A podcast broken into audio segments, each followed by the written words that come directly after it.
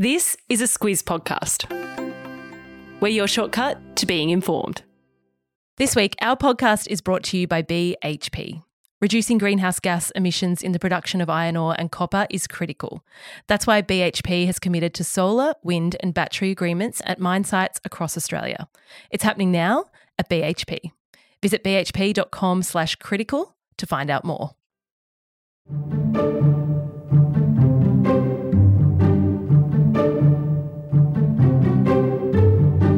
Have been some big developments in the war in Ukraine over the past week or so, and the world's on edge wondering how it's all going to play out. So, this week in Squiz Shortcuts, we look at Russia's big call up of troops, its threats to go nuclear, and the way it's using referendums to claim parts of Ukraine. This Squiz Shortcut will get you across Russian President Vladimir Putin's latest moves. Squiz Shortcuts is the backstory to the big news stories. I'm Kate Watson. And I'm Claire Kimball. Russia's war in Ukraine has been grinding on since February, Claire, if you can believe it. There were some pretty major moments last week, though. It's well and truly back on the agenda. Russian President Vladimir Putin called up reservists, so ordinary Russians, to fight. And he's threatening nuclear retaliation if the West keeps helping Ukraine. All of this, understandably, has people pretty worried. Yeah, so Putin hadn't given a national address uh, since the beginning of Russia's invasion. So it was a pretty big deal last week. Mm. And he used that term, mobilisation of troops. So what that means is that it's the first time in Russia's war that it's calling up civilians to the fight uh, because basically its army is running out of soldiers on the front line. That threw me quite a bit, Claire, because as I understand it, Russia has one of the world's biggest armies, some million odd military personnel. So, my question is I guess, why, after seven months of this war, does it need to call up reservists to join the fight? All the military analysts say that Ukraine's battlefield tactics, plus the advantage that they're getting from the use of sophisticated Western weapons and intelligence, uh, has made this a much harder war for Russia to win. And the Russians have suffered big casualties. The UK Defence Ministry back in June estimated that 25,000 Russian soldiers had been killed. And in July, the CIA director said that 50,000 Russian troops had been wounded. Yeah, the precise figures are really hard to stack up, of course, but the experts say Russia wouldn't be calling up more fighters if it wasn't struggling. Yeah, that's right. And Putin's address came right after a critical Russian defeat in the northeast of Ukraine. It was actually pushed out of the Kharkiv region, which it had been holding since the start of that invasion. Mm. Uh, that was a huge morale boost for Ukraine uh, to actually regain ground that it had lost. Yeah. And of course, it was a big blow to Russia. To be clear, mobilisation doesn't mean he's calling up the whole population. The Russian defence minister says they're recruiting about 300,000 people and only targeting people with specific skills that they need. Yeah, that's right. And all Russian men between the ages of 18 and 27 have to do a year of military service. So it's a pretty big pool to choose from. Uh, we obviously know that they do want general reinforcements on the battlefield, but they might also want specific skills like tank drivers or snipers or engineers. Mm. Uh, again, it's hard to know precisely because they're not going to telegraph their weaknesses. No, they're not going to tell us, that's for sure. We already know. They've also had big issues with the call up. Some Russian men have been investing in a one way ticket out of the country, Claire. Yeah, people are said to be paying really big prices to get tickets out. Uh, all of the flights to countries where Russians don't need visas were oversubscribed, mm. uh, and there were big queues on those land borders as well, particularly into neighbouring countries like Georgia and Kazakhstan. There's also been protests on the street of Moscow and St. Petersburg. We know that Russians who do protest are risking serious jail time. Yeah, up to 15 years behind bars if they're arrested. Uh, so the risk that they're taking in protesting tells you just how unpopular this war is with many ordinary Russians. Not to mention the rest of the world, especially now that Vladimir Putin has threatened to go nuclear. Let's take a look now at what he said and what it might mean.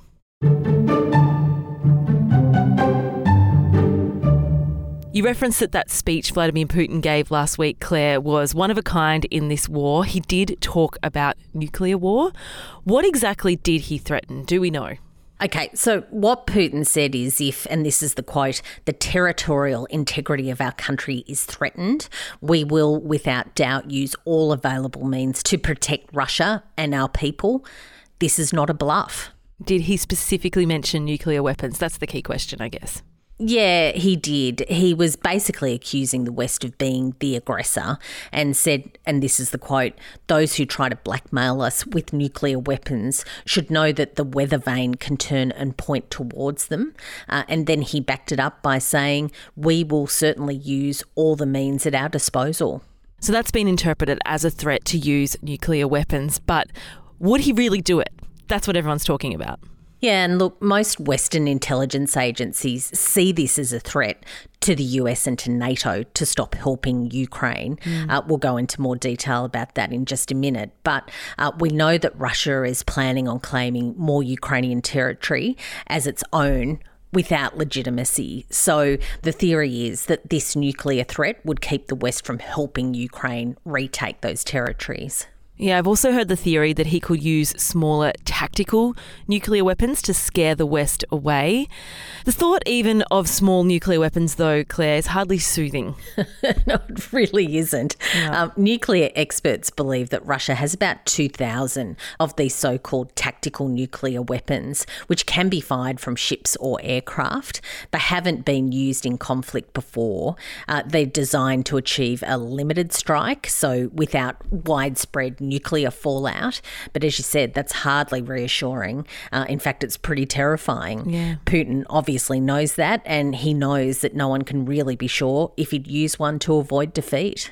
Yeah, in response to this, US President Joe Biden says the use of any nuclear weapon would change the face of war. This is the quote, unlike anything since World War II.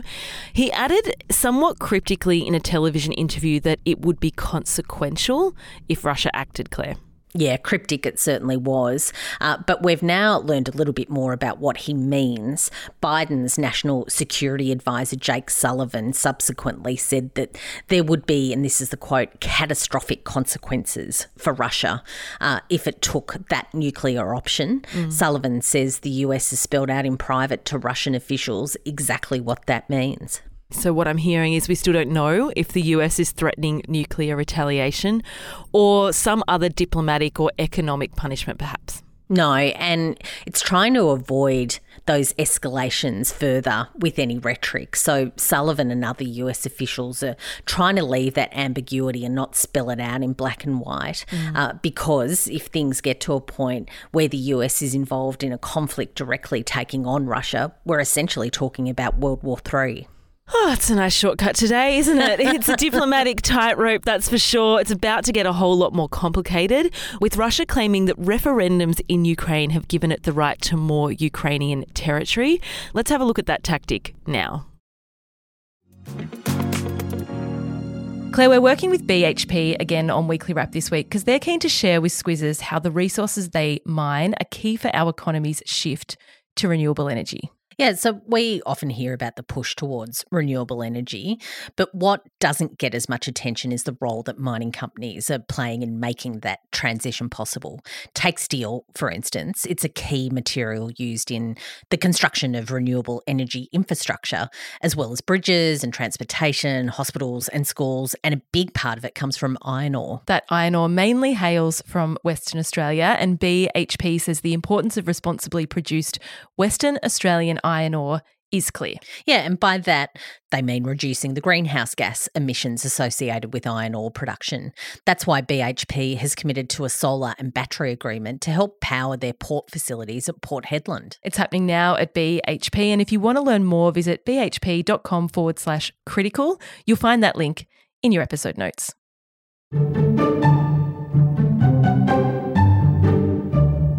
So, Claire, we've talked about Putin mobilising more troops. We've talked about him talking about the threat of nuclear war.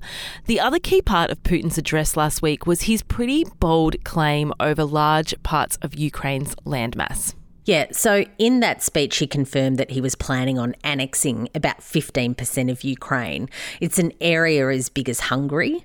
Uh, he's been laying the groundwork on that since the war began. So the way he's going to try and make that legitimate is by a process of referendums in four regions of Ukraine, uh, basically asking them if they want to be under Russian control.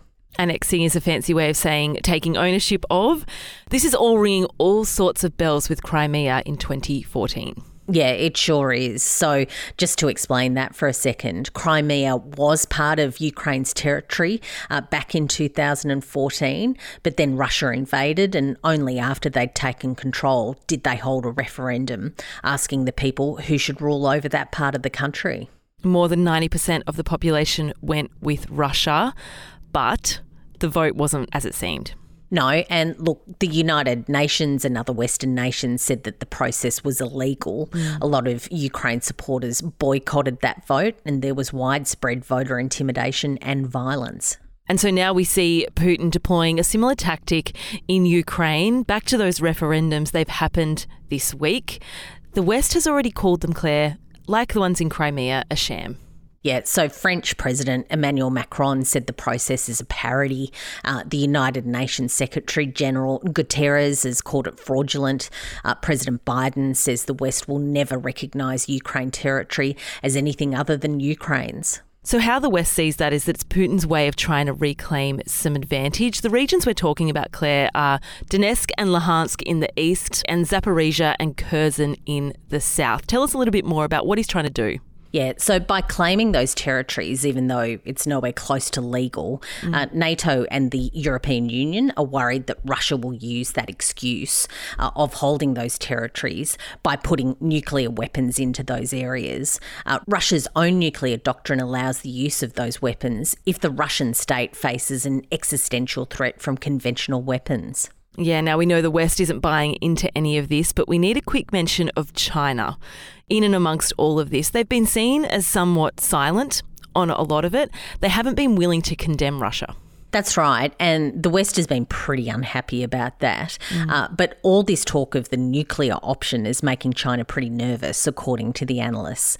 Uh, China has a policy of no first use with nuclear weapons. So if Putin did go down that path, uh, he could lose the support of China, which is pretty important to him. It is, and there's so much more to unpick uh, as we watch this all unfold over the coming weeks and months. We've got to hope that China's move there, though, acts as some deterrent to Putin. And that's your shortcut to Putin's latest move. On to our recommendations.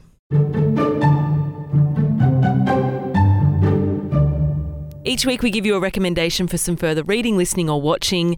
It's back to the BBC Global News podcast for me, Claire. They've got a number of really super informative episodes about everything we've spoken about here. It's my go to on this topic.